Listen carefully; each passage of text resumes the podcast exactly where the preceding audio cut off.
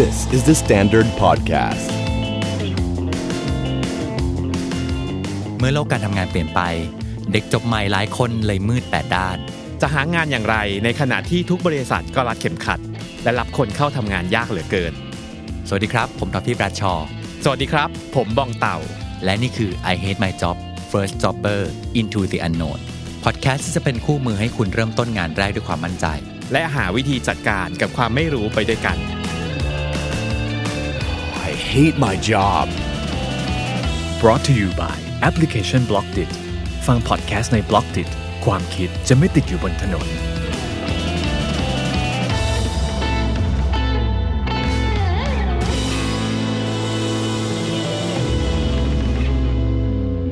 I Hate My Job วันนี้นะครับ ถือว่าเป็นตอนที่น่าจะต้องเข้มข้นแล้วก็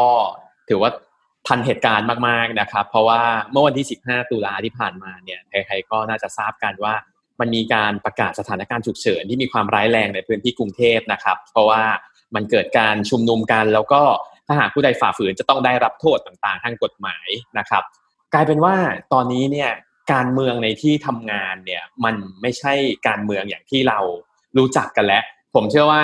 ที่มันผ่านมาเนี่ยไอเทสไมจ็อบเคยคุยเรื่องคาว่าการเมืองในที่ทำงานมาประมาณสองสารอบ แต่ว่าการเมืองส่วนใหญ่ก็จะเป็นเรื่องเกี่ยวกับเนี่ยคนโน้นไม่ถูกกับคนนี้คนนี้เป็นลูกรักคนนั้น แต่การเมืองที่เราจะคุยวันนี้มันไม่ใช่ละมันเป็นการเมืองจริง ๆนะครับ แล้วเชื่อว่าการเมืองเนี้ยมันก็มีผลกระทบกับในที่ทำงานเหมือนกัน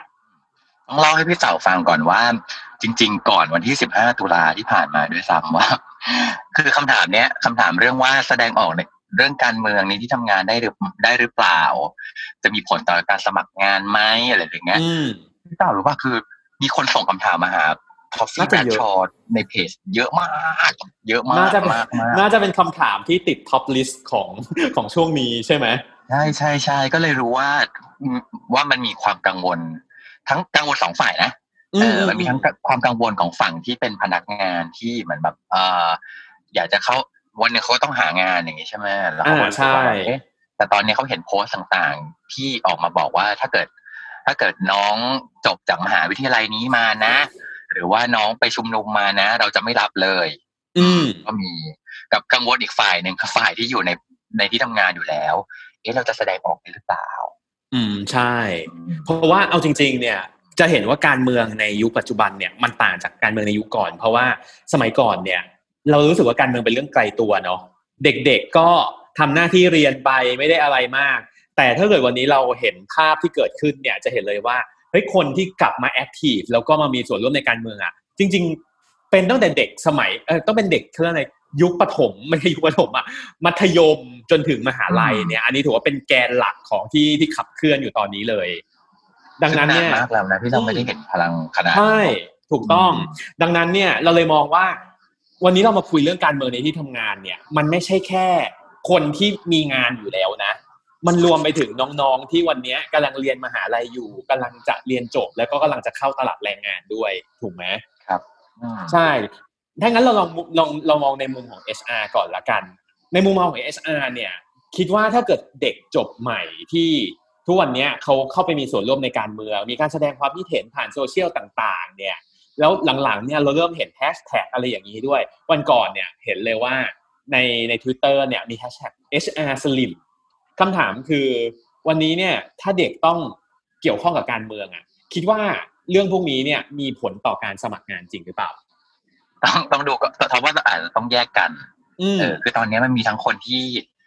เอ่อออกมา comment ทั้งเห็นด้วยกับการชุมนุม แล้วก็คนที่ไม่เห็นด้วยกับการชุมนุมใช่ไหมฮะอืมใช่ทีนี้เนี่ย feedback ที่มันกลับไปอะต้องแยกให้ออกก่อนหนึ่งเขา feedback ในฐานะบุคคลหรือว่า feedback ในฐานะองค์กรเลยนะอืซึ่งมสองอันนี้มันต่างกันเนาะใช่เวลาเป็นใช่บุคใช่คลน่ะ บุคคลก็ก็คือแบบเป็นเป็นใครก็ได้คือ แม้ว่าจะอยู่ในองค์กรนั้น ก็อาจจะมีคนที่มีเสียงที่ต่างกันถูกแต่ต้องไม่ได้แปลว่า เท่ากับทั้งองค์กรจะเห็นแบบนั้นจะเป็นถูเสียกงต้แบองบนั้น ใช่ กับอีกแบบหนึ่งคือแบบโอ้โหองค์กรบอกเลยบอกเลยจ้าว่าฉันจะอยู่ยังไง ฉันมีความคิดเห็นเรื่องนี้อย่างไรอืมเออ ซึ่งก็ต้องบอกก่อนว่าแบบ คือตอนเนี้ยคือฝั่งที่ท็อปได้ได้สัมผัสอะมีน้องๆหลาย ๆ คนเลยที่ส่งมาว่าเขาเห็นในพี่ๆรุ่นพี่ในที่ทำงานอาจจะไม่ใช่ที่ทำงานเดียวกันก็ได้คือเขาก็เริ่มเห็นกระแสแหละว่า คนชอบบอกคนเริ่มมาคอมเมนต์ว่าถ้าเกิดเป็นเด็กที่ไปชมนมหรือเป็นเด็กมหาวิทยาลัยนี้นี้นี้นี้นี้เขาจะไม่รับเลยนะโอ้ เออซึ่งก็ต้องบอกก่อนว่า to be fair นะ คือในในโซเชียลอะ ทุกคนก็เปรี้ยวได้หมดนะจริงก็แบบคืออันนี้มันเป็นบุคคลหรือว่าเป็นองค์กร อันเนี้ยเราต้องมีวิจารณญาณด้วยเนาะอืมอืมอืมอืมอืมเออถ้าเกิดเป็นบุคคลก็ต้องก็ต้องบอกอย่างนี้ก่อนว่า การมองหางานของคนรุ่นใหม่ กับอ่าฮะสิ่งที่องค์กรมีอะเวลาเนี้ยมันต่างกันอย่างหนึ่งก็คือว่า เวลาที่คนรุ่นใหม่มองหาองค์กรเขามองหา purpose ที่อืมตรงกับเขานะ ก็จริงอ่าโอ้เรื่องนี้จริง เออเออ purpose ในที่นี้หมายถึงว่า เวลาที่เขามองหาองค์กรเขาอยากรู้ว่าองค์กรเนี้ยยืนหยัดในสังคมในฐานะอะไรขับเคลื่อนสังคมไปในทิศทางไหน ซึ่งอันนี้สำคัญมากเลยนะเขาไม่ได้มองว่าถูกต้อองงค์กรเท่ากับว่าหาเงินหาเงินหาเงิน มันมันไม่ใช่แค่เรื่องของธุรกิจอย่างเดียว ใช่ เออองค์กรที่ ตั้งหน้าตั้งตาหาเงินหากำไรอย่างเดียวมันก็ไม่ได้มีมันไม่ได้ดึงดูดคนรุ่นใหม่อีกแล้วอะอืมใช่อ่าถูกต้อง ถ้าลองไปดูเทรนด์ในเมืองนอกเองอะครับ ตอนที่มีเอ่อกระแส Black Lives Matter เนี่ยอ่าฮะที่เราเห็นนะคือ หลาย ๆ องค์กรออกมาบอกจุดยืนของตัวเองเลยใช่ว่าเขาเขาเห็นด้วยกับสิ่งไหน เขาไม่เห็นด้วยกับสิ่งไหน อืมแล้วพอมันมีจุดยืนที่ชัดเจนแบบนั้น ที่มันตรงกับองค์กรนะครับ อืมมันดึงดูดซึ่งกันและกันเนาะใช่ อ่าคือเหมือนกับเหมือนกับว่า ถ้าเขาเห็นด้วยกับสิ่งที่องค์กรทำอืมเขาก็จะรู้สึกดีกับองค์กรนั้น แล้วเขาก็อาจจะสนับสนุนองค์กรนั้นอ่าถ้าเขารู้สึกว่าใช่เขาไม่เห็นด้วยกับองค์กรนั้น สิ่งที่องค์กรนั้นคิดเขาก็อาจจะไม่ไม่ได้สนับสนุนนะว่างั้นน่ะ ไม่ได้รู้สึกว่าใช่ใช่นี่คือองค์กรที่แบบ ใช่สำหรับฉันอืมรวมไปถึงอะไรรู้ไหมพี่สาวรวมไปถึงว่า สิ่งที่องค์กรพูดกับสิ่งที่องค์กรทำมันอันเดียวกันปะวะ โอ้จริงว่ะเรื่องนี้ซึ่งอันนี้ขนลุกมากขนลุเอกมากอเช่น องค์กรของเราขับเคลื่อนไปเพื่อให้คุณภาพชีวิตของคนดีขึ้ดีนขึ้นอ่าอ้าว and now คุณภาพชีวิตมันเป็นยังไงวะแล้วเขาขับเคลื่อนยังไง หรือมันมีประเด็นทางสังคมอะไรขึ้นมา แล้วเขา take action แบบไหนอะเขาอืมมองไปมากไปกว่าคำโฆษณาสวยอืมๆวิดีโอสวยๆที่เราเห็นในโซเชียลเขาดูจริง ๆ เลยว่าไอ้การกระทำมันเป็นยังไงวะอืมใช่ปะ เออเอ่อน่าสทีนนี้เนี่ย พอความรู้สึกที่มันเป็นความรู้สึกหนึ่งเดียวกันกับองค์กรเกิดขึ้นน่ะ แล้วเราเขาชื่นชมองค์กรแบบนี้อะมันได้ทั้งแฟนด้วยแล้วมันได้ทั้งแบบเนี่ยแหละวันหนึ่งฉันจะไปทำงานองค์กรแบบนี้ใช่ใช่ใช่ไปจนถึงว่าคนที่อยู่ในองค์กรเหมือนกันนะครับเขาก็จะมีความรู้สึกภูมิใจหรือความรู้สึกเฮ้ยเพอร์เพสของเรามันอันเดียวกันมันนี่หตว่ารงกันใช่ มันตรงกับองค์กรใช่เหมือนกับใช่ว่าไหมสิ่งที่องค์กรพยายามพูดอยู่ทุกวัน เขาก็ทำนี่หว่าและฉันก็ทำงานอยู่ที่นี่ที่นี่ ฉันก็ได้ทำสิ่งนี้ด้วยเหมือนกัน อืม อืม ซึ่งอันเนี้ยมันถ้าคุณค่าที่เรายึดถือเป็นคุณค่าเดียวกับบริษัทอะเราก็จะดึงดูดซึ่งกันและกันอ่าซึ่ถูงกต้องใช่พี่ท็อปก็มีความคิดว่าบริษัทก็คงอยากได้คนที่มี คนที่ value เชื่ออ่าคุณค่าเชื่อเหมือนกันแบบดียวนึกออกมาถูกต้องทีเนี้ย เราลองกลับมาดูว่าคุณค่าที่คนรุ่นใหม่ยึดถือในเวลานี้คืออะไรบ้าง อืม อันแรกๆที่แน่นอนที่เห็นชัดๆคือเสรีภาพในการแสดงออก ถูกต้องโอ้ยอันนี้เรื่องใหญ่มากเลยนะเออซึ่งแบบคือตอนเนี้ยไอ้การที่จะไปปิดปากเขาแล้วบอกว่าเขาว่าแบบห้ามพูดห้ามพูดห้ามพูด ปิดหูปิดตาไม่ให้ข้อมูลต่างๆ มันมันไม่ใช้ไม่ได้แล้วสำหรับในยุคนี้ที่คนรุ่นใหม่เขายึดถือเรื่องเสรีภาพในการแสดงออกอืมและที่สำคัญคือเขาเชื่อเลยว่าพี่เต่าเขาเชื่อเรื่องความเท่าเทียมกันอะจริง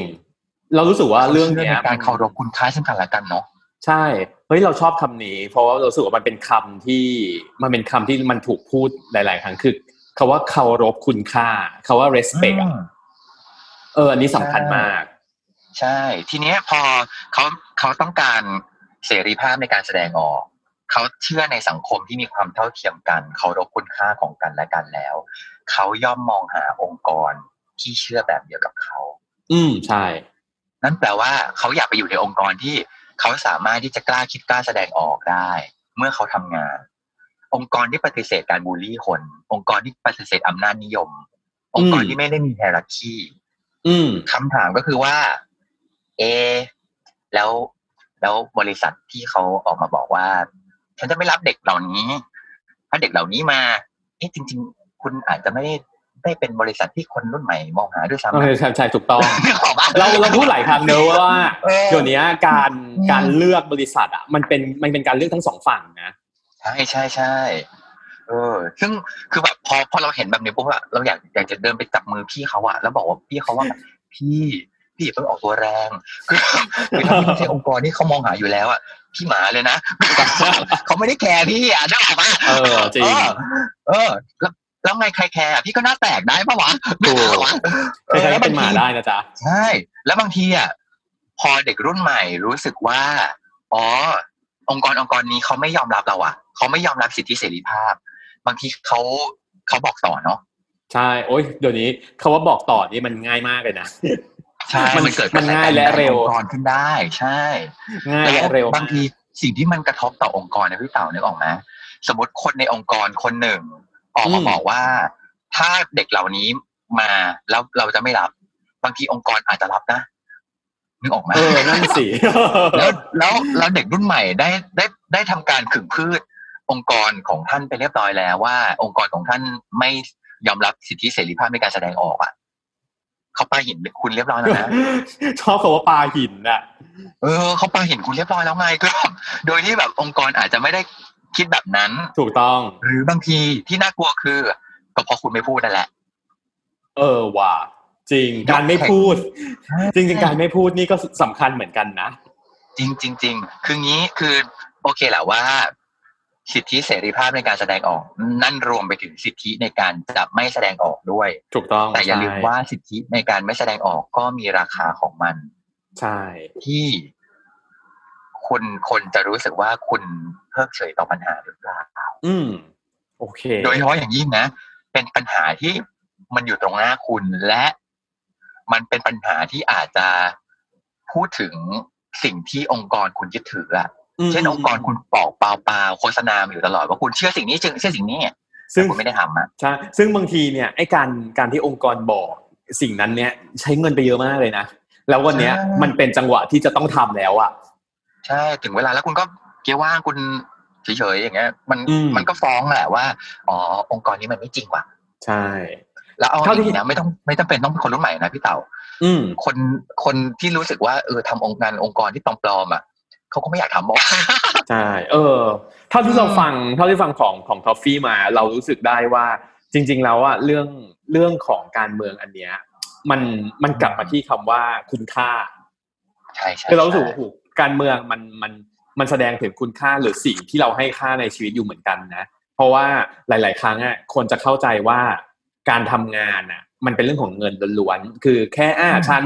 ฉันมีเงินเดือนฉันทำงานให้แล้วจบ แต่พอวันนี้ฟังรู้สึกเลยว่า เออว่ะการทำงานอะมันมีมันมีอะไรที่มากกว่านั้นเยอะมาก การที่คุณได้ทำงานในองค์กรเนี่ย มัน stand for อะไรเออเราชอบคำนี้ว่าว่า stand for ซึ่งสิ่งหนึ่งที่เราอยากจะเสริมอะเรารู้สึกว่าเมื่อกี้เราคุยกันเขาว่า respect ครับ เออเรารู้สึกว่าคำคำเนี้ยเป็นคำที่โคตรสำคัญในวันที่มันทุกอย่างมันเริ่มดุเดือดและร้อนแรงเนอะคือตอนเนี้ย เวลาเราดูข่าว เวลาเราดูอะไรพวกนี้เนี่ย ก็ต้องยอมรับนะว่าภาพที่ออกมาหลาย ๆ อย่างอะเฮ้ยมันมันทำให้เราโกรธอะมันทำให้เราบอกโหเฮ้ยทำไมทำอย่างนั้นอย่างนี้เนี่ย แล้วอืมเราเราบอกตรงๆว่าบางครั้งอะการที่น้องๆที่อาจจะยังยังเรียนอยู่ อาจจะยังไม่เคยเจอความกดดันในชีวิต ยังไม่เคยเห็น อาจจะเป็นครั้งแรกของชีวิตก็ได้มั้งที่ได้เจอเหตุการณ์ที่แบบโอ้โหถือว่า เข้มข้นโหดร้ายเลยขนาดนี้ แล้วทางที่ระบายได้ง่ายที่สุดอะมันคือคำว่ามันก็คือโซเชียลมีเดียถูกไหมเพราะเดี๋ยวนี้วิธีการวิธีการแสดงออกมันง่ายไงเราหยิบมือถือออกมา เราพิมพ์นิดนึงมันมันพิมพ์ออกไปได้แล้ว เรารู้สึกว่า เอ้ยเราเราเชื่อนะว่าทุกคนมีสิทธิ์ที่ที่จะแสดงออกและเรามีสิทธิ์ที่จะเลือกในสิ่งที่ที่เราเชื่อ แต่เรารู้สึกว่าคำคำว่าการให้การให้ความเคารพหรือ respect กับคนอื่น หรือคนที่ไม่เห็นด้วย อันนี้คือเส้นที่สำคัญมาก จริง ทีนี้เนี่ย ถ้าถามว่า การที่ไปไปชุมนุม หรือการที่แสดงออกทางการเมือง มีผลต่อการสมัครงานไหมก็ต้องบอกว่ามันมีผล อืมมันมีผลและมันก็ไม่มีผลด้วยนะ คือมัน คือมัน คือมันมีทั้งแบบที่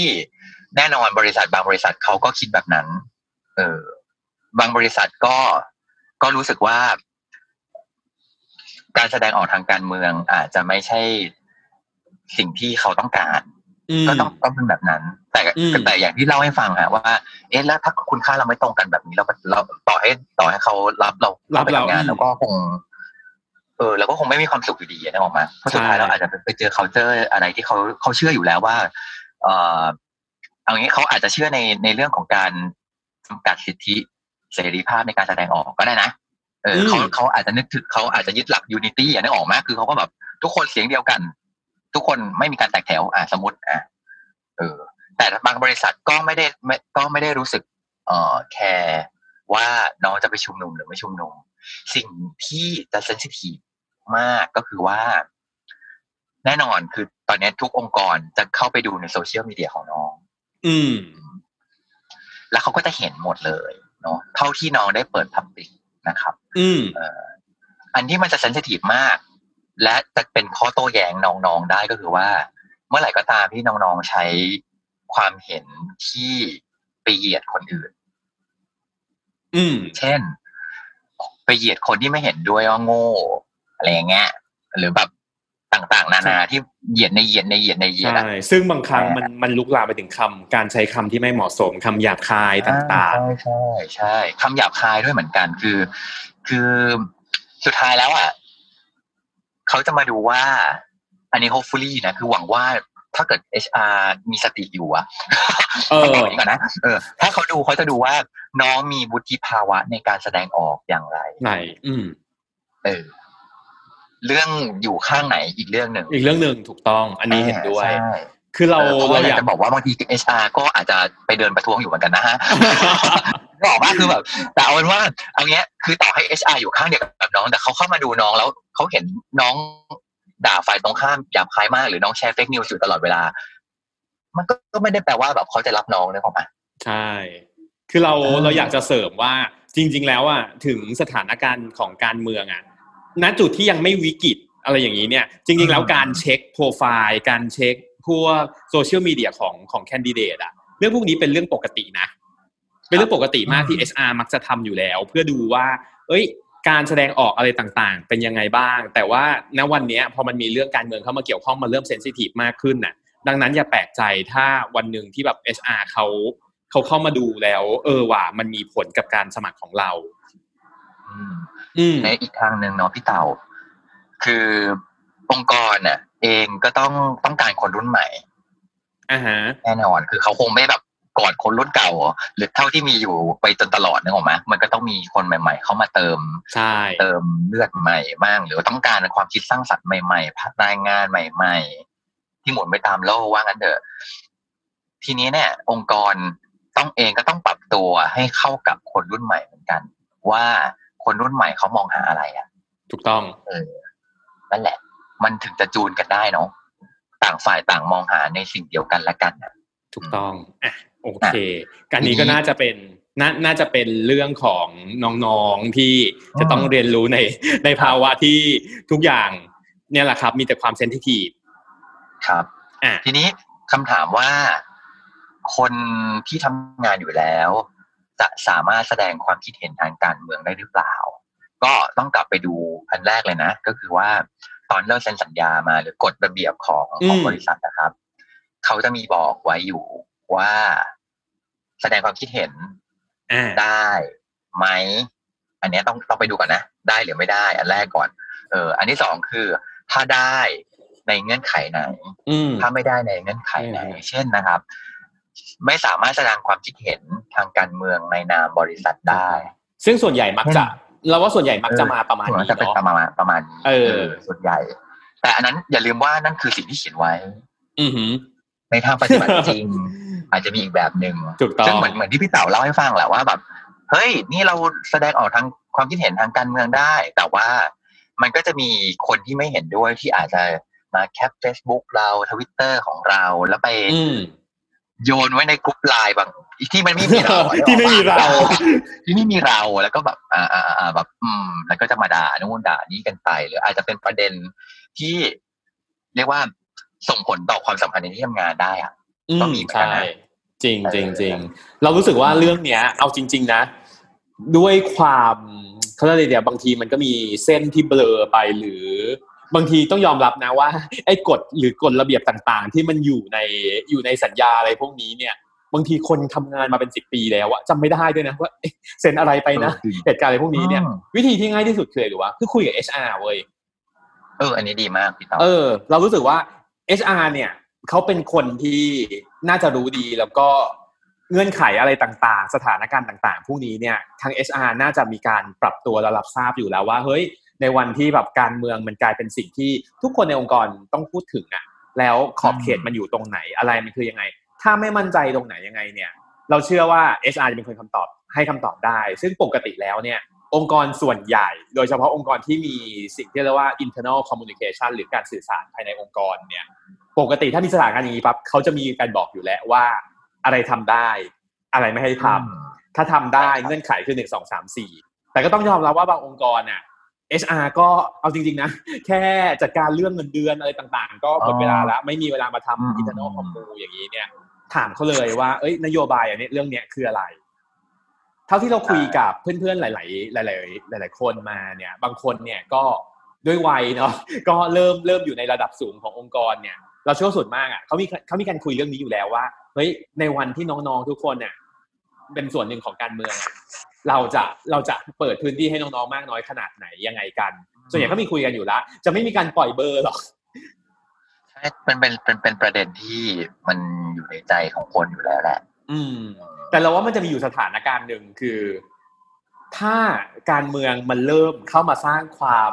ร้าวฉานระหว่างมิตรภาพ หรือระหว่างเจ้านายกับลูกน้อง ลองลองสมมุติสถานการณ์หนึ่งดูว่า ถ้าเกิดเจ้านายเรากับเราอะอยู่คนละฝั่ง ในการเมืองเนี้ย เราควรจะวางตัวยังไง เพราะต้องทำงานร่วมกันตลอดเวลาเลยนะอืมเฮ้ยเรื่องนี้เรื่องเราว่าเรื่องนี้นี่ถือว่า ยิ่งกว่ายิ่งกว่าการเกลียดที่หน้าอีกนะก็ต้องอย่างนี้ก่อนว่าอ่าเหมือนที่เล่าให้ฟังครับว่า เราทุกคนเชื่อเรื่องเดียวกันหรือเปล่า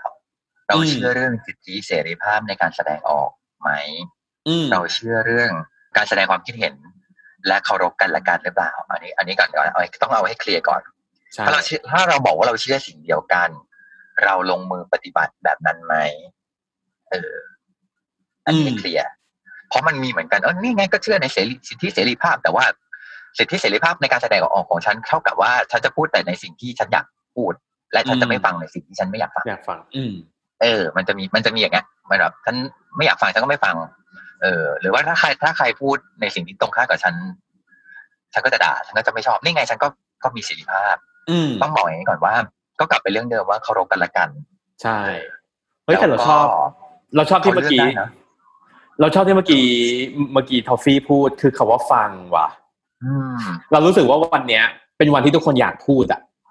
อ่าจริง ในสถานการณ์เนี้ยคนอยากพูดว่าฉัน ฉันเชื่ออย่างนี้ ฉันคนอยากพูดเพื่อเพื่อชักชวน คนอยากพูดเพื่อ บอกว่า เอ้ย แสดงตัวตน แต่รู้สึกว่าสิ่งหนึ่งที่จริง ๆ มันเสียงดังพอๆกันพูดคือการฟังอืมเออ เพราะว่าบางทีเนี่ย การที่มันเกิดปัญหาในองค์กรเนี่ยเพราะมันมันมีแต่คนพูดแต่ไม่มีคนฟังเว้ยจริงจริงจริงเออ ซึ่งหลาย ๆ ครั้งอืมอืมหลาย ๆ ครั้งเนี่ยเราเชื่อว่าการเมืองอะ มันเป็นสิ่งที่แบบ เออ บนโต๊ะอาหารอย่างเงี้ย คนก็พูดอะไรอย่างเงี้ย บางคนนี่ไม่ฟังเลยนะ คือพอพูดปั๊บแบบฉันซัดกลับเลยจ้าเนี่ยเขาออกไหมจริงเออ เรารู้สึกว่าบางทีการอยู่ร่วมกันเนี่ย มันคือการพูดและฟังอยู่ด้วยกัน เข้าใจแหละว่าบางทีไอ้สิ่งที่เขาพูดมันอาจจะเป็นสิ่งที่เราไม่ได้เชื่อ เป็นสิ่งที่เฮ้ยเรามั่นใจว่าเฮ้ยมันไม่ใช่เป็นความจริงหรืออะไรก็แล้วแต่ แต่เรารู้สึกว่าครับสกิลการฟังเพื่อให้เกิดการอยู่ร่วมกันได้นี้ อันนี้สำคัญเหมือนกันนะ อันนี้เสริมไว้ อืมอืมจริงพี่ท็อปคิดว่าอย่างนี้ ทุกครั้งที่เราพูดอะ คนจะรู้หมดเลยนะว่าเราคิดอะไรอยู่ อืม แต่เมื่อไหร่ที่เราฟัง ไม่มีใครรู้นะว่าเราคิดอะไร จริง เออ มันการใช้ชีวิตมันคือศิลปะของการสลับสองอันเนี้ยอืมรู้ว่าเมื่อไหร่จะพูด แล้วรู้ว่าเมื่อไหร่จะฟัง และต้องรู้ด้วยนะว่า จะพูดกับใคร หรือจะฟังใครเอออมันมีมันจะมีบรรยากาศบางอย่างที่แบบ เอางี้ก็ได้ ไม่ต้องถึงที่ทำงานก็ได้นะ คือทุกวันนี้ในใน Facebook ของเราใน Twitter ของเราในโซเชียลมีเดียที่เรามีอะอืมเราจะมีคนที่หลากหลายมาก ใช่ เราจะมีคนที่บางทีเราก็ไม่นึกนะว่าเขาจะคิดยังไงเออเดี๋ยวอะก็จริงเออแต่เราเราก็จะแบบ แต่เราก็ไม่จำเป็นจะต้องไปห้ามหันเขาอะสำหรับใช่เขานะเออ เห็นเขาไม่ความรู้สึกด้วยว่าแบบท็อปใช้หลักอย่างอันหนึ่งก็คือว่า รู้ว่าเมื่อไหร่จะพูด และรู้เมื่อไหร่จะฟัง และเมื่อไหร่ที่เราฟัง จะไม่มีใครรู้เลยว่าเราคิดอะไรจริงแต่นั่นคือช่วงเวลาที่เราจะสังเกตการณ์ทั้งหมด แล้วพยายามเข้าใจว่าแบบอ๋ออ๋อเขาคิดอย่างนั้นจริง ๆว่ะอืมอืมแม้ว่าจะเป็นสิ่งที่เราไม่เชื่อเราเนาะไม่ได้หรือเห็นด้วยเราไม่เห็นด้วยแต่อะก็จะอยากอยากไปเขย่าตัวเขามากเลยนะแต่ว่าถ้าเราเชื่อว่าทุกคนมีสิทธิเสรีภาพในการแสดงออก ต่อให้เขาคิดแบบตรงข้ามเราแค่ไหนเขาคิดผิดแค่ไหนก็ตามอะเราต้องให้เขาอะ ใช่ อันนั้นนี่คือนี่คือหลักการของสิของสิทธิเสรีภาพจริงๆนะจริง คือแบบต่อให้เราจะเจ็บปวดในการฟังแค่ไหนก็ตามแต่ เออ นั่นคือเขาอยากแสดงออก นี่ไงอืมเราให้เราเราเรา respect เขาด้วยการอะในเมื่อเขาอยากแสดงออก เขาแสดงออก แต่เมื่อไหร่ก็ตามที่การแสดงออกของเขา มันทำร้ายคนอื่น มันทำร้ายเราอย่างเงี้ย อันนั้นน่ะเป็นปัญหาละ เออถ้ามันจะเริ่มเป็นปัญหาอย่างเช่นเหมือนที่เราคุยกันว่า เขาเอา Facebook เอา เอาโพสต์ของเราไปขึงพืชด่าอะไรอย่างเงี้ยอ่า เออ อันนี้อันเสียบประจานอะไรต่าง ๆ อันนี้ไม่ใช่ละอะไรอย่างเงี้ยเออเราก็อาจจะต้องสวมวิญญาณเป็นแมมีทมินูอะตาหรือเปล่าแบบโอเคไปก่อนเลยเว้ยอะไรกันแล้วก็ส่วนใหญ่ไปอืมเราเราเชื่อว่าหลังๆอะอืมเราเราไม่ค่อยเจอคนไปถึง มันไม่ค่อย extreme ขนาดนั้นเนาะเราเท่าที่ดูใช่ใช่เออใช่เรารู้สึกว่าจากการที่เราได้ร่วมงานกับน้องๆ เอาง่ายๆนะไม่ไม่จำเป็นต้องเป็นน้องที่แบบเพิ่งเริ่มงานนะน้องฝึกงานอย่างเงี้ย เรารู้พบว่าส่วนใหญ่เนี่ยเออมันเป็น skill ที่มันถูกพัฒนาตามตัวมาว่ะ คือเขารู้ใช่ใช่เขาเริ่มเขาเริ่มเข้าใจถึงความความแตกต่างเขาเข้าใจอืม generation gap ซึ่งจริง ๆ เรื่องพวกเนี้ยมันเกี่ยวข้องกับสิ่งที่เราเคยคุยกันก็คือเรื่องของ gap ของอายุอะ generation อะเพราะว่า แต่ละ gap ก็จะมีชุดความเชื่อ แต่ละ gap ก็จะมีคือเราโตมาในสถานการณ์ที่ไม่เหมือนกันนะมเออแล้วเราค้นพบอย่างหนึ่งว่าน้องๆ ยุคใหม่เดี๋ยวนี้เนี่ยเขามี skill ในการในการอยู่ร่วมกับกับคนที่อยู่ต่าง generation แล้ว skill นั้นอะมันพัฒนาตัวเองไปในตัว แล้วกลายเป็นว่าเวลาเขาอยู่คุยกับคนที่อยู่คนละคนคนละ generation หรือเชื่อคนละแบบอะ เราจะไม่ค่อยเห็นเคสที่ extreme เท่าไหร่ จะไม่ถึงขนาดว่าอยู่ดีลุกขึ้นมาชี้หน้าด่า แต่ก็เป็นไปได้พี่เต่าเออใช่ใช่ใช่คือแบบแล้วแต่แต่ละคนมีวิธีการจัดการปัญหาที่ต่างกันหรือว่างั้นเถอะเออทีนี้เพราะฉะนั้นเนี่ยต้องบอกว่า เมื่อแต่ละคนมีวิธีการจัดการปัญหาที่ต่างกัน บางทีเขาอาจจะจัดการปัญหาได้ไม่ถูกก็มี อืมใช่ อืมสิ่งที่เราสามารถทำได้ก็คือว่า ถ้าเกิดเขาทำทำไม่ถูกจริงๆนะ เช่นเขาเอาเราไปขึงพืชประจาน อันแรกก่อนเลย เก็บหลักฐานประจานเก็บเก็บหลักฐานไว้ก่อนนะแบบอะไรแคก็ปต้ตาอมงแบบแคปเจอร์ทุกอย่างเออจะเป็นนักแคปไปตำตำนานไว้ก่อน อันที่หนึ่งอันที่สองเพราะว่าอันอันเนี้ยมันคือหลักฐานว่า คุณได้ว่าอีกฝั่งหนึ่งได้ทำอะไรเรา อืมอ่า แล้วอันที่สองพิจารณาว่า Impact นั้นมันมีผลกระทบกับเราแค่ไหนอะไอการที่เขาทำร้ายเราแบบนั้นนะอืม เช่นสมมตินะ มันลามมาถึงการทำงานของเราอย่างเงี้ย อืมลามมาถึงชื่อเสียงของเราอย่างเงี้ยเออ อันนี้คิดว่ามันมันต้องเกิดการคุยเกิดการพิจารณาเกิดขึ้นแล้วล่ะ ใช่ คือเรารู้สึกว่าถ้าเขาเล่นเขาเล่นเขาเรียกว่าไงชกใต้เข็มขัดอะเราไม่จำเป็นต้องเราไม่จำเป็นต้องชกใต้เข็มขัดตามนะไม่ใช่เอาคืนอะ เราสามารถเอาสิ่งนั้นน่ะ มาแก้เกมแต่ว่าทำตามกติกาได้นะเราเชื่อว่าองค์กรที่ องค์กรที่มี standard หรือองค์กรที่มีชุดความเชื่อที่ถูกต้องอะ กรณีที่มันเกิดการเล่นให้มันไม่แฟร์หรือการทำอะไรอย่างนี้เนี่ยมันไม่จำเป็นต้องทุกอย่างเอาไปอยู่นอกเกมกันหมด เราสามารถใช้เราเราสามารถใช้ระบบ เราสามารถใช้กฎกติกาที่ถูกต้องของขององค์กรน่ะ มาสู้กับเขาได้ ก็ต้องแก้ในระบบไงอืมเออเออเหมือนเหมือนที่มิเชลโอบามาเคยบอกแหละเมื่อไหร่ก็ตามที่มีคนใช้วิธีการที่ต่ำตรงกับเราอืม เราต้องใช้วิธีการที่สูงส่งใช่นะที่บอกว่าเรานะต้อง if ใช้วิธีการที่ดีใช่เอออย่าไปอย่าไปอย่าไปลงล่างตามเขาใช่ if they go low we go high ใช่ไหมคำนี้ใช่ใช่ใช่อืมแล้วเหมือนกันใช่มันคือสังคมของการทำงานแหละใช่ที่มันไม่ได้มีคนที่คิดเหมือนกับเราไปหมด แล้วมันอืมมีคนที่ไม่ได้น่ารักกับเราก็มีนะ อืมอืมมีหมดแหละ เออ แต่ว่าเราจะอยู่ร่วมกันกับเขาอย่างไร อืมอันครับที่แน่ ๆก่อนเลยนะ เราต้องไม่ทำอะไรผิดอืมเอางี้ก่อนใช่เออ คือคนอื่นจะเลวซามหาเหวใดๆก็ตาม เราไม่สามารถควบคุมเขาได้อ่าแต่ฮะตัวเราเองเราก็ต้องปกป้องตัวเราเองด้วยการที่ว่าเราไม่ได้มีจุดไหนที่เราผิดอะถูกต้อง เช่นสมมุติว่า นี่ไง ฉันเห็นต่างกับเธอนะ แต่ว่าฉันใช้สิทธิเสรีภาพฉันอย่างถูกต้อง อืมฉันไม่ได้ไปลามปามใครอืมฉันไม่ได้ไปด่าใคร ฉันไม่ได้ไปเอา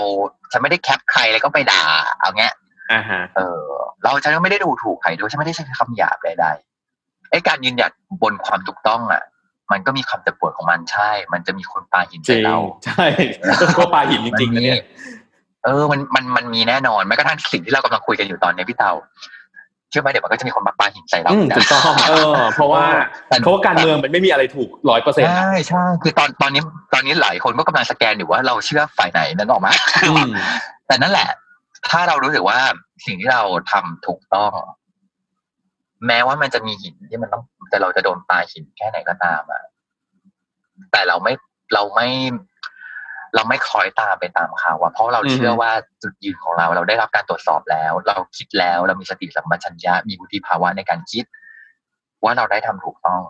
เราก็จะยืนหยัดบนสิ่งนั้น อืมใช่ ถ้าเราเชื่อว่าสิทธิเสรีภาพในการแสดงออกถูกต้อง เราเชื่อถึง เราเชื่อว่าการเคารพกันและการถูกต้อง เราก็ต้องทำแบบนั้น อืม คือเมื่อกี้เราพอคุยจนถึงถึงเกี่ยวกับการอยู่ร่วมกันแล้วเนี่ย จริง ๆ แล้วมันยังมีอีกประเด็นหนึ่งที่อยากคุยด้วยคือ เดี๋ยวนี้การเมืองอะ มันอยู่ในทุกช่วงขณะเลยอะ บางทีเนี่ย คนก็จะอินการเมืองมากคอยเสพข่าวตลอดเวลา เป็นไปได้ไหมที่การเมืองเนี่ยจะทำให้ productivity หรือการสมาธิในการทำงานเนี่ยมันหายไปเรื่องว่าเรื่องนี้ก็เป็นเรื่องที่สำคัญอยู่เหมือนกันนะบางคนนี่แบบเฮ้ยต้องติดตามอยู่ตลอดเวลา แล้วตอนเนี้ยในหัวเนี่ย ถ้าสแกนออกมานี่ อาจจะคิดเรื่องการเมืองมากพอพอกับเรื่องเรื่องงาน เราควรจะ balance เรื่องนี้ยังไงดีแท็กถ้าการเมืองดีเอออืมจริง มันเออ มันมีอย่างนี้ท็อปรู้สึกว่า มันมีปัญหาบางอย่างที่เราแก้ได้ด้วยตัวตัวเราเอง อืมบนงานที่เราทำเราทำได้เลย อืมเออ เราแก้ได้ เออ แต่กับบางอย่างเฮ้ยมันต้องใช้เวลาและต้องใช้กำลังคน ต้องใช้ความร่วมมือหลาย ๆ ฝ่าย อืมเออที่มากไปกว่าเราอะ อันนั้นอาจจะต้องใช้เวลามากขึ้นถูกไหมเออ มันไม่สามารถแก้ได้ตอนสิบโมงในวันนี้อะไรเงี้ยอ่ามัใช่นั่นแปลว่าตรงอะไรที่ก็ตามที่เราสามารถแก้ได้เลย เราแก้เลย เราใช้เวลาตรงนั้นเออ แต่อะไรก็ตามที่เราเห็นแล้วว่ามันต้องใช้เวลาและต้องใช้กำลังเยอะ นั่นคือเราก็ต้องใช้ความพยายาม แล้วก็เดินหน้าในสิ่งที่เราเชื่อผลักดันขับเคลื่อนในสิ่งที่เราเชื่ออืมเราคือตอนเนี้ยเราเราคุยกันถึงเรื่องการเมืองนอก นอกเขาเรียกว่านอกที่ทำงานเยอะอ่าเนาะอืมอีกอันหนึ่งที่เราสามารถทำได้คือว่า วันเนี้ยถ้าเกิดคุณไฟท์บนเรื่องอำนาจนิยม นอกที่ทำงานแล้ว ในที่ทำงาน มันยังมีอำนาจนิยมอยู่ไหมอะอืม มันยังมีไฮรัคีอยู่ไหม คุณลองไปดูดิ คือวันนี้จะบอกว่าเป็นวันที่ชื่นใจอย่างหนึ่งมากเลยนะ ก็คือว่าได้เห็นข่าวของมหาวิทยาลัยหลาย ๆ แห่งยกเลิกระบบโซตัส โอ้โห เป็นสิ่งที่เรารู้สึกว่าเรารอมานานมาก นี่ไง คือแบบนี่ไง คือแบบ มันคือการเปลี่ยนแปลงจริง ๆ ไง ใช่ใช่เออแล้วมันเริ่มมาจากในนั้นแล้วอะแล้วเชื่อไหมพอพอสิ่งนั้นมันเกิดขึ้นเนี่ยมันจะมีโดมิโนต่อๆมาถูกต้อเพงราะว่าองค์กรอย่างสถาบันสถาบันการศึกษาไม่ได้หล่อหลอมคนด้วยความคิดแบบโซตัสแล้วอะอืมนั่นแปลใช่ว่าเขาจะผลิตมนุษย์ประชากรอะไรออกมาที่มันผลิตบัณฑิตที่ไม่ได้ผ่านระบบโซตัสมา มันเป็นเออคือระบบโซตัสนี่เหมือนเป็นระบบคือว่านะมันคือต้นน้ำของสายการผลิตมากเลยนะ ใช่ เช่นเดียวกัน บริษัทที่เราทำงานอยู่ตอนเนี้ย มันเป็นบริษัทแบบอำนาจนิยมอยู่หรือเปล่าอืม ยังมีโซตัสอยู่ในที่ทำงานปะวะเออเออถ้ามันยังมีอยู่ใช้พลังที่นอกจากจะไปสะเทือนนอกออฟฟิศแล้วอะที่อยากจะเปลี่ยนแปลงสังคมนอกออฟฟิศแล้วอะครับอืมในออฟฟิศของเราอะเราสามารถทำได้ด้วยนะ อืม เออ เริ่มตั้งแต่ว่า เมื่อไหร่ก็ตามที่ไม่มีความไม่ถูกต้องไม่ถูกต้องใด ๆ ในที่ทำงาน เรากล้าพูดหรือเปล่าในเมื่อเราบอกว่านี่ไงสิทธิเสรีภาพในการแสดงออกเป็นสิ่งสำคัญ และเมื่อฉันเห็นปัญหา ฉันจะเป็นคนที่ลุกขึ้นมาพูด เมื่อเกิดความไม่ชอบมาพากลในที่ทำงาน เช่น เมื่อหัวหน้าทำสิ่งที่ไม่ถูกต้องกับเรา อือฮึเราได้แสดงออกอย่างไรใช่เราอืมคือเรารู้สึกว่าการแสดง มันคืออะไรบ้างการแสดงออกแม้แต่แบบแค่เรื่องเล็กๆเล็กๆน้อยๆอะมันสร้างอิมแพคที่จริงบางบางครั้งเรารู้สึกว่าเราเป็นคนตัวเล็กในองค์กรเนาะแล้วรู้สึกว่าเฮ้ยพูดไปแม่งจะทำอะไรได้อะแล้วว่าณวันเนี้ยมันมันมีหลาย ๆ อย่างที่ทำให้เห็นนะที่ที่บอกว่าเฮ้ยคนตัวเล็กก็เปลี่ยนได้เว้ยแล้วบางทีอะไอ้การเปลี่ยนเนี่ย มันเริ่มจากการแสดงออกนี่แหละ ใช่ใช่ใช่แล้วมันอืมคือการ exercise หรือการฝึกหัด ฝึกซ้อม ความคิดแบบประชาธิปไตยไปทุกวันด้วยอืมในเมื่อเราเชื่อมั่นว่าประชาธิปไตยเป็นสิ่งที่ดี แล้วเราอยากขับเคลื่อนให้สังคมไปสู่ประชาธิปไตยอย่างแท้จริงแปลว่าทุกวันที่ไม่ใช่แค่เรื่องการเมืองในระบบระบบสภาอย่างเดียวที่เราต้องขับเคลื่อนนะ อืม ในที่ทำงานใช่ในครอบครัวของเรา เราก็ต้องขับเคลื่อนสิ่งนี้เหมือนกัน แล้วก็ต้องฝึกใช่เอ็กซ์ไซส์สิ่งนี้เหมือนกันเนี่ยใช่คือสุดท้ายแล้วมันคือการขับเคลื่อนสังคมอะซึ่งหน่วยที่เล็กที่สุดของสังคมมันไม่มันไม่ใช่แบบบ้านเมืองอะมันเริ่มตั้งแต่ครอบครัวใช่มันเริ่มตั้งแต่สิ่งเนี้ยแหละ ก็สังคมในการทำงานสังคมกับเพื่อนฝูงต่าง ๆ ทุกอย่างพวกเนี้ยเราสามารถเปลี่ยนแปลงเราสามารถขับเคลื่อนได้ทั้งนั้น สิ่งที่มันน่าคิดคือ ต่อให้เราได้งานที่ดีแค่ไหนก็ตามนะ อืม แต่สังคมมันไม่ดีอะสังคมมันเป็นไปในทางอายุที่ทำมีการใช้อำนาจในทางที่ไม่ชอบ มีการริดรอนสิทธิเสรีภาพเราจะเติบโตต่อไปยังไงอะอืมคำถามคือนี่คือสังคมแบบที่เราใช้ชีวิต และอยากอยู่มันจริงๆหรือเปล่าวะอืมเออโอ้โหไอ้วิธีคิดแบบเนี้ยครับพี่เต่า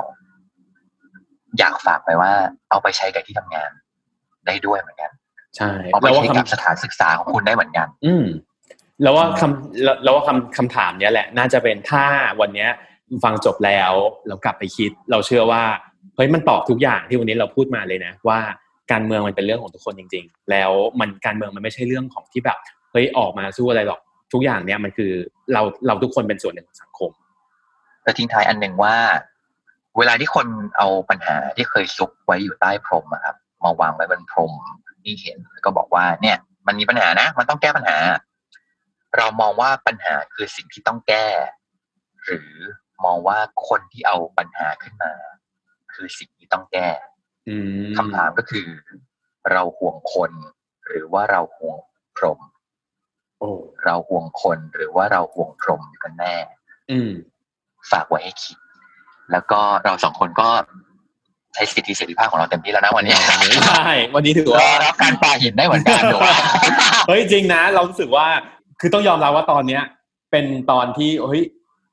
ตอนที่โปรดิวเซอร์มาคุยอะเรารู้สึกว่ามันเป็นสิ่งที่เราอยากพูดนะ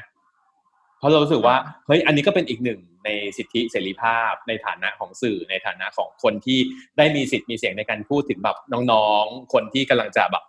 เข้ามาอยู่ในอยู่อยู่ในที่ทำงานอะเราเรารู้สึกว่าเฮ้ยเรื่องเนี้ยจะเป็นเรื่องที่แบบสำคัญสำหรับเขามากมันไม่ใช่แค่เรื่องการแบบอยู่ในออฟฟิศอย่างเดียว แล้ววันนี้เรารู้สึกว่าเฮ้ยเป็นตอนที่ พอเล่ามารู้สึกว่าเออมีหลาย ๆ อย่างที่มันรีเฟล็กตัวได้ดีเหมือนกัน ยังไงก็ฝากไว้สำหรับทุกคนนะครับ